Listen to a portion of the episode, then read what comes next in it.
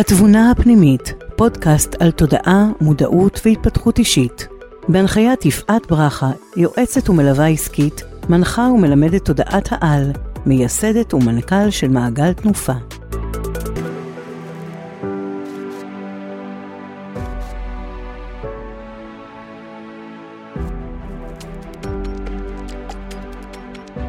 ברוכים הבאים לפרק השני של התבונה הפנימית, המקום שבו אנו מדברים על תודעה, מודעות, התפתחות אישית וכל מה שיכול לעזור לנו לחיות כאן חיים טובים יותר, מדויקים ובריאים. אני יפעת ברכה ואני ממש שמחה שאתם כאן איתי. בפרק הקודם דיברנו על יצירת מציאות, וקראתי לכל מחשבה יוצרת שלנו בשם הולוגרמה. אני שוב אזכיר מה זאת הולוגרמה כדי שנוכל להעמיק בה יותר בפרק הנוכחי. אז כל מחשבה שמעלה הרצון שלנו ומלווה ברגש נקראת הולוגרמה. בואו נסתכל על המחשבות שלנו כהולוגרמות. ההולוגרמה בנויה משילוב של המשולש רצון, מחשבה ורגש. רק כשיש לנו את המשולש הזה, אנחנו יכולים לעבור לשלב הבא, שזה השלב של המימוש, הביצוע בפועל, שלב האדמה. במהלך היום שלנו, אנחנו מייצרים המון המון הולוגרמות קטנות. חלק מהן מדויקות ונכונות, וחלק פחות. חלק מתקיימות ומתממשות בשטח, וחלק לא. אז היום אני רוצה להעלות כאן מושג נוסף וכך אנחנו נוכל להעמיק את הידע שלנו בעניין ההולוגרמה. להולוגרמות הקטנות האלה של היום-יום שלנו, אנחנו נקרא הולוגרמת זכות. אנחנו נמצאים במרחב של בחירה חופשית, והזכות היא שלנו, לייצר וליצור את המציאות שלנו. ומכאן בעצם נגזר השם שלה הולוגרמת זכות. אז כאמור, במהלך החיים שלנו יש כל מיני הולוגרמת זכות קטנות כאלה. חלק מדויקות יותר, וחלק מדויקות פחות. במקביל לזה, אני רוצה שנדמיין ברוחנו שלכל אחת ואחת מאיתנו יש סוג של תכלית, כמו מטרת על שהנשמה שלנו צריכה למלא ולקיים. ממילוי מטרת העל, גם הנשמה מרוויחה וגם הבריאה כולה. אז איך זה קורה? מהלמידה הזאת של מילוי מטרת העל, הנשמה מתפתחת ומקבלת עוד אנרגיה ועוד אור. ובמקביל, כל הבריאה כולה מתפתחת יחד איתה, מאחר והנשמה היא כלי חקירה והתפתחות עבור כל הבריאה. אז לאותה מטרת על, המהות הגבוהה הזאת, אנחנו נקרא הולוגרמת חובה. הולוגרמת החובה מלווה אותנו בכל גלגול חיים, כאשר בכל פעם שאנחנו יורדים ויורדות לכאן, אנחנו ממלאים חלק מאותה מטרת העל, אותה הולוגרמת חובה. לאותה מטרת על, המהות הגבוהה הזאת, אנחנו נקרא הולוגרמת חובה. הולוגרמת החובה מלווה אותנו בכל גלגול חיים, כאשר בכל פעם שאנחנו יורדים לכאן, אנחנו ממלאים חלק מאותה מטרת העל, אותה הולוגרמת חובה. ולאורך כל הגלגולים שלנו, כל מערך החיים שאנו חיים, הוא תמיד יהיה תחת אותה מסגרת של מטרת העל. ואנחנו, כבני אדם, נמלא אותה על ידי הבעת הרצון שלנו עם ניסוי וטעייה. אז שימו לב, עד כה יש לנו בעצם שני ביטויים, זכות וחובה. הולוגרמת החובה מכילה את המילה חובה בתוכה, מאחר וזה משהו שאנחנו לא יכולים לברוח ממנו.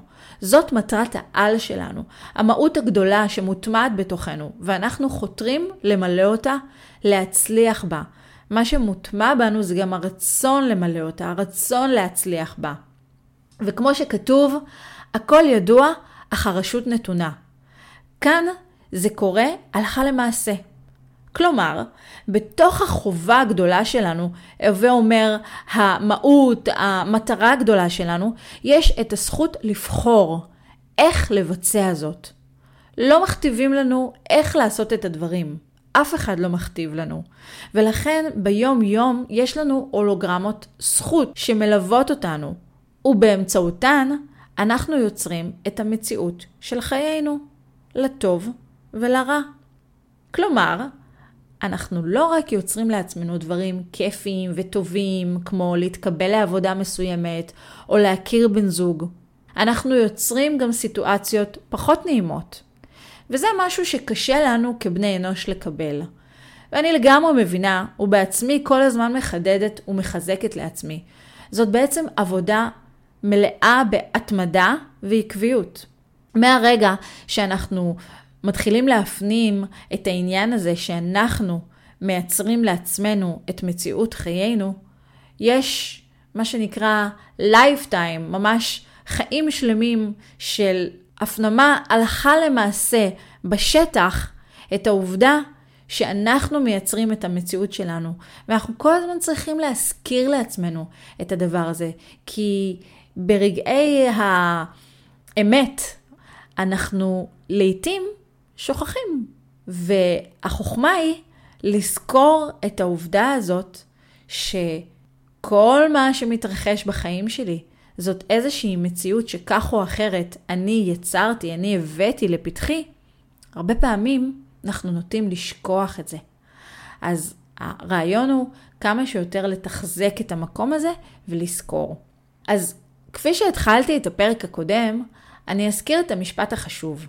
אנחנו היוצרים של מציאות חיינו, בין אם במודע ובין אם לא במודע. חלק מהתהליך התפתחות שלנו כאן, בגוף האדם, על פני כדור הארץ, הוא להבין שאנחנו היוצרים והמובילים של חיינו. כלומר, הסיטואציות השונות נוצרות מתוך שיווי תדר מסוים שאנחנו נמצאים בו. חשוב לי לומר שזה בסדר להבין בשלב זה רק חלק מהדברים שאני אומרת, כי זה באמת המון להכיל והמון להפנים. מה שנכנס פנימה, מעולה. מה שעוד לא, ייכנס בהמשך, בזמן הנכון ובזמן המדויק ביותר. הקטע הטריקי הוא שאנחנו לא יודעים מה הולוגרמת החובה שלנו. אנחנו לא באמת יודעים מה המהות הגבוהה שלנו, וזה בדיוק הרעיון, שנלמד מה המהות שלנו, מה הולוגרמת החובה שלנו. שנחפש לחקור את עצמנו עוד ועוד, להעמיק בידע ולשמור על הנאמנות לעצמנו, כלומר למהות הגבוהה שלנו. כל אחד שנולד יודע מי הוא. כילדים, אנחנו מונעים באמצעות הולוגרמת החובה שלנו. אבל זה נעלם מהר מאוד על ידי כל התבניות המשפחתיות, החברתיות וכן הלאה. זאת איכות חישתית שלא תמיד מתורגמת למילים, והילדים הקטנים יודעים מה טוב להם לפני שזה נעלם. הולוגרמת החובה שלנו נמצאת עמוק בתת המודע. אנחנו לא מודעים אליה באופן מודע. אז איך אפשר להתחיל לגלות? או, כאן נכנס הקטע המעניין. באמצעות שימוש בהולוגרמת הזכות, באמצעות הניסוי והתהייה והחיבור פנימה. זאת אומרת, בחיינו, ביום יום, דרך הרצונות שלנו והביצוע שלהם, אנחנו לומדים מי אנחנו ומה המהות העמוקה והגבוהה שלנו. אז בואו נעשה סיכום ביניים. עד כה דיברנו על שני סוגים של הולוגרמה. הולוגרמת חובה, שהיא המהות הגבוהה, מטרת העל שלנו. והולוגרמת זכות שהיא משהו שמלווה אותנו ביום יום שלנו. כל רצון שלנו, שמלווה במחשבה ורגש, יוצר הולוגרמת זכות, ומשם נוצרת המציאות של חיינו. מה שאומר שאנחנו צריכים לברור טוב טוב מה הרצונות שלנו. ועכשיו אני רוצה להכניס לחגיגה הזאת עוד סוג של הולוגרמה. נקרא לה הולוגרמת חסד. וכדי להסביר עליה, אני רוצה לחזור שוב להולוגרמת הזכות. הרי ביום יום שלנו אנחנו עושים המון דברים. רוצים, חושבים, מרגישים, פועלים, ג'ונגל שלם של רצונות, תשוקות, מאוויים. הרי אם נחשוב שנייה על זה, לא הכל באמת תואם ומתאים למהות הגבוהה שלנו, למטרת העל שבגללה או בזכותה אנחנו כאן. אז כשכן יש הולוגרמת זכות שמתאימה ותואמת למטרת העל שלנו, כלומר הולוגרמת החובה, אנחנו מרגישים רגע של חסד, רגע של אנרגיה טובה שאופפת אותנו, רגע של השלמת משימה. אולי אפילו אפשר לקרוא לרגע הזה רגע של אושר. כלומר, כשהולוגרמת זכות מתאימה להולוגרמת החובה, אנחנו נקרא לה הולוגרמת חסד. על שם מה? על שם רגעי החסד, העושר, רגעי העושר הנפלאים שאנו חווים. אני רוצה לתת דוגמה כדי להמחיש את מה שעכשיו אמרתי. אם למשל אדם מסוים, נקרא לו משה, אז המהות הגבוהה של משה, הולוגרמת החובה שלו, היא לטפל באנשים, לעזור להם, אולי אפילו לרפא אותם. כאמור, בהולוגרמת החובה לא מפורט בדיוק איך לעשות את הדברים, אלא יותר במסגרת של מה, מהמילה מהות. מה-הות. אז יותר מה הוא צריך לעשות, אבל לא איך. אז אותו משה שלנו, ביום יום שלו, יש לו המון רגעים של מחשבה יוצרת מציאות. כשהוא חושב על משהו בסיסי כמו לקום מהמיטה, להתלבש, לעלות לאוטו וכן הלאה. יש לו הרבה רצונות, תשוקות, מאוויים.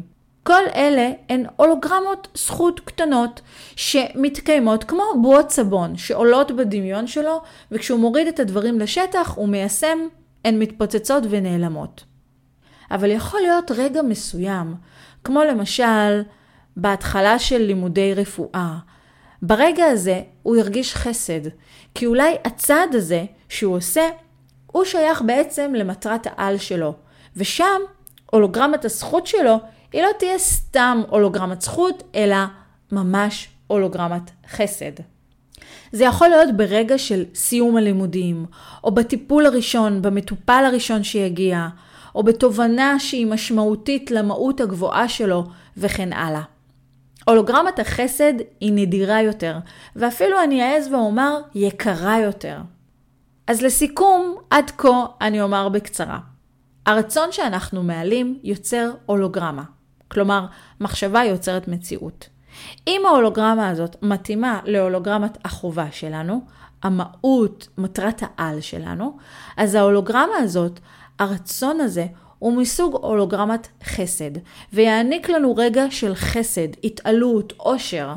ואם הרצון הזה לא קשור למטרת העל שלנו, אז זאת הולוגרמת זכות רגילה.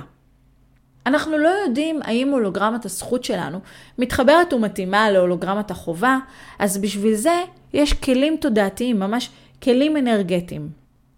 הכלי הראשון הוא לדייק את הקצב. דיברתי על זה בפרק הראשון ונתתי כלי אנרגטי לבדוק האם הרצון נמצא בקדימות שמתאימה, כלומר אם אין פזיזות, או אם יש פזיזות. מי שעוד לא שמע, שמעה את הפרק הראשון, אני ממליצה בחום. על הכלי השני אני אסביר עכשיו. זה הולך ככה. ישנה צורה גיאומטרית, סמל, שהוא שייך לבריאה שלנו, לכל המערך ההולוגרמי הזה שאנחנו חלק ממנו. הצורה הגיאומטרית הזאת מוכרת וידועה כסמל, שזה בעצם מגן דוד. כלומר, הגיאומטריה של כל ההולוגרמה שלנו נראית כמו מגן דוד. מגן דוד בנוי משני משולשים. משולש עם קודקוד כלפי מטה, ומשולש עם קודקוד כלפי מעלה. המשולש שהקודקוד שלו כלפי מטה מסמל את משולש החומר. המשולש עם הקודקוד כלפי מעלה מסמל את משולש הרוח. אז תדמיינו את הסמל של מגן דוד. יש לו שישה משולשים קטנים מסביב. המשולשים האלה הם הולוגרמת הזכות שלנו. באמצע, באמצע של הסמל של מגן דוד, יש לנו משושה. אוקיי? באמצע של הסמל, תדמיינו, מתקבלת לנו צורה של משושה. הצורה הזאת, שנמצאת במרכז מגן דוד, היא הולוגרמת החובה. אז כאשר אנחנו רוצים להביע רצון ולבדוק אם הוא מתאים להולוגרמת החובה שלנו, אנחנו נעלה בדמיון שלנו את סמל מגן דוד, ונראה איך זרימת האנרגיה זורמת מהקודקודים של המשולשים, הולכת ומנסה להשתלב פנימה. ואז אנחנו נתבונן בזה ונבדוק. אם היא נכנסת ומשתלבת בהרמוניה פנימה, זה מהווה סימן טוב ומראה לנו שהרצון מדויק לנו. אם זה ניתז החוצה, או שאנחנו חשים שמשהו שם לא הרמוני, סוג של כאוטי, אולי יש התנגדות כלשהי, זה אומר לנו שהרצון שהעלינו לא מדויק לנו. מה זה אומר מבחינתנו? זה בעצם סוג של סימן שאומר לנו לעזוב את המחשבה הזאת, או לחכות איתה למועד מדויק יותר. או אפילו קורא לנו לעשות עוד דיוק ברצון הזה.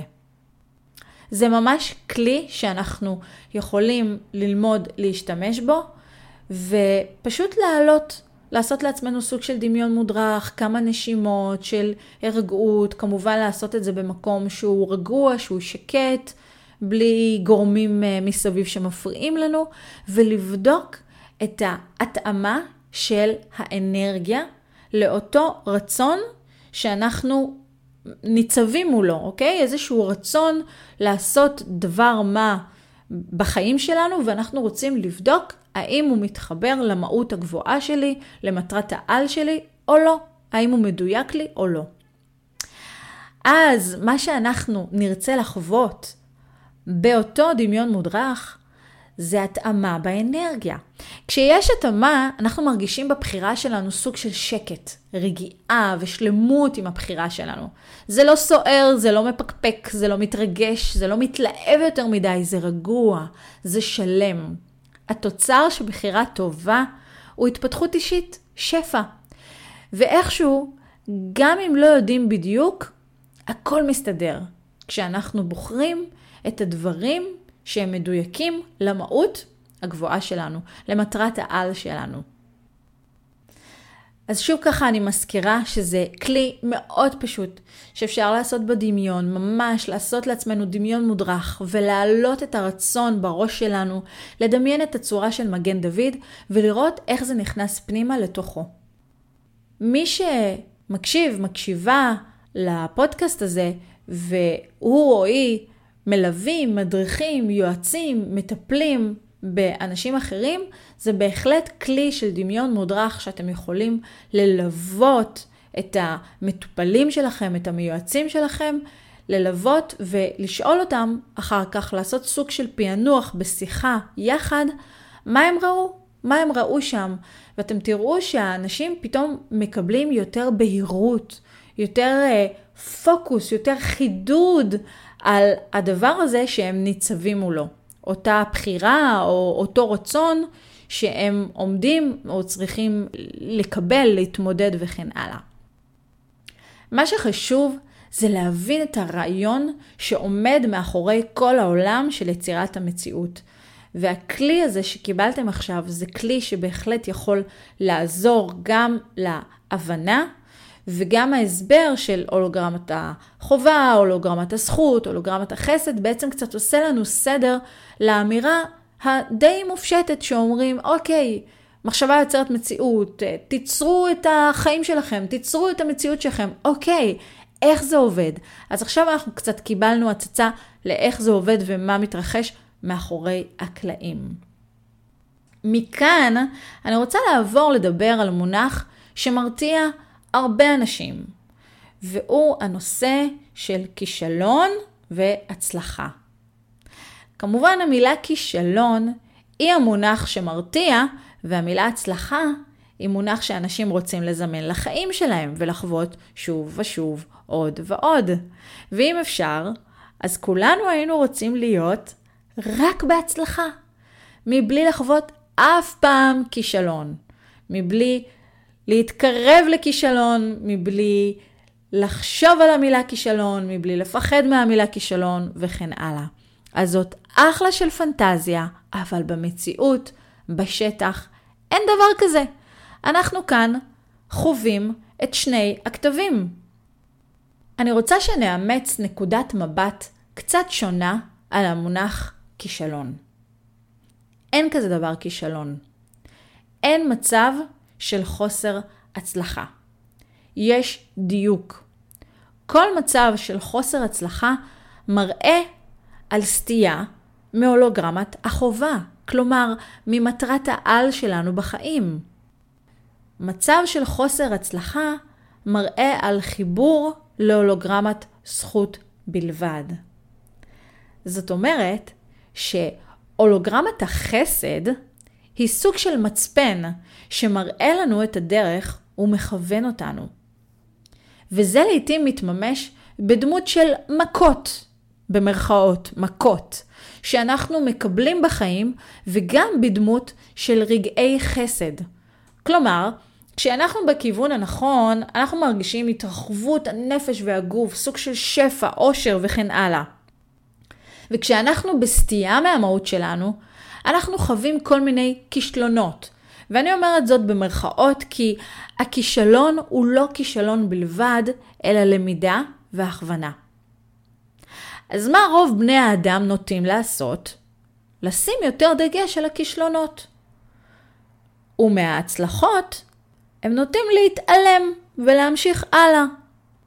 ואני אוכיח לכם את זה עכשיו. אז מכירות את הסיטואציה שיש לנו 20 תגובות של פרגונים ופידבק שלילי אחד? על מה נשים את הדגש? רוב הסיכויים שהפידבק השלילי הזה יבאס לנו את הצורה וישכיח מאיתנו את כל ה-20 תגובות נפלאות, מחבקות, אוהבות וכן הלאה. אם למשל ננחה סדנה כלשהי והיא תהיה מוצלחת עם אנרגיה טובה ולאחר מכן ננחה עוד סדנה ועוד סדנה והן יהיו נהדרות ופתאום סדנה אחת תהיה לא טובה, לא מוצלחת כמו שרצינו.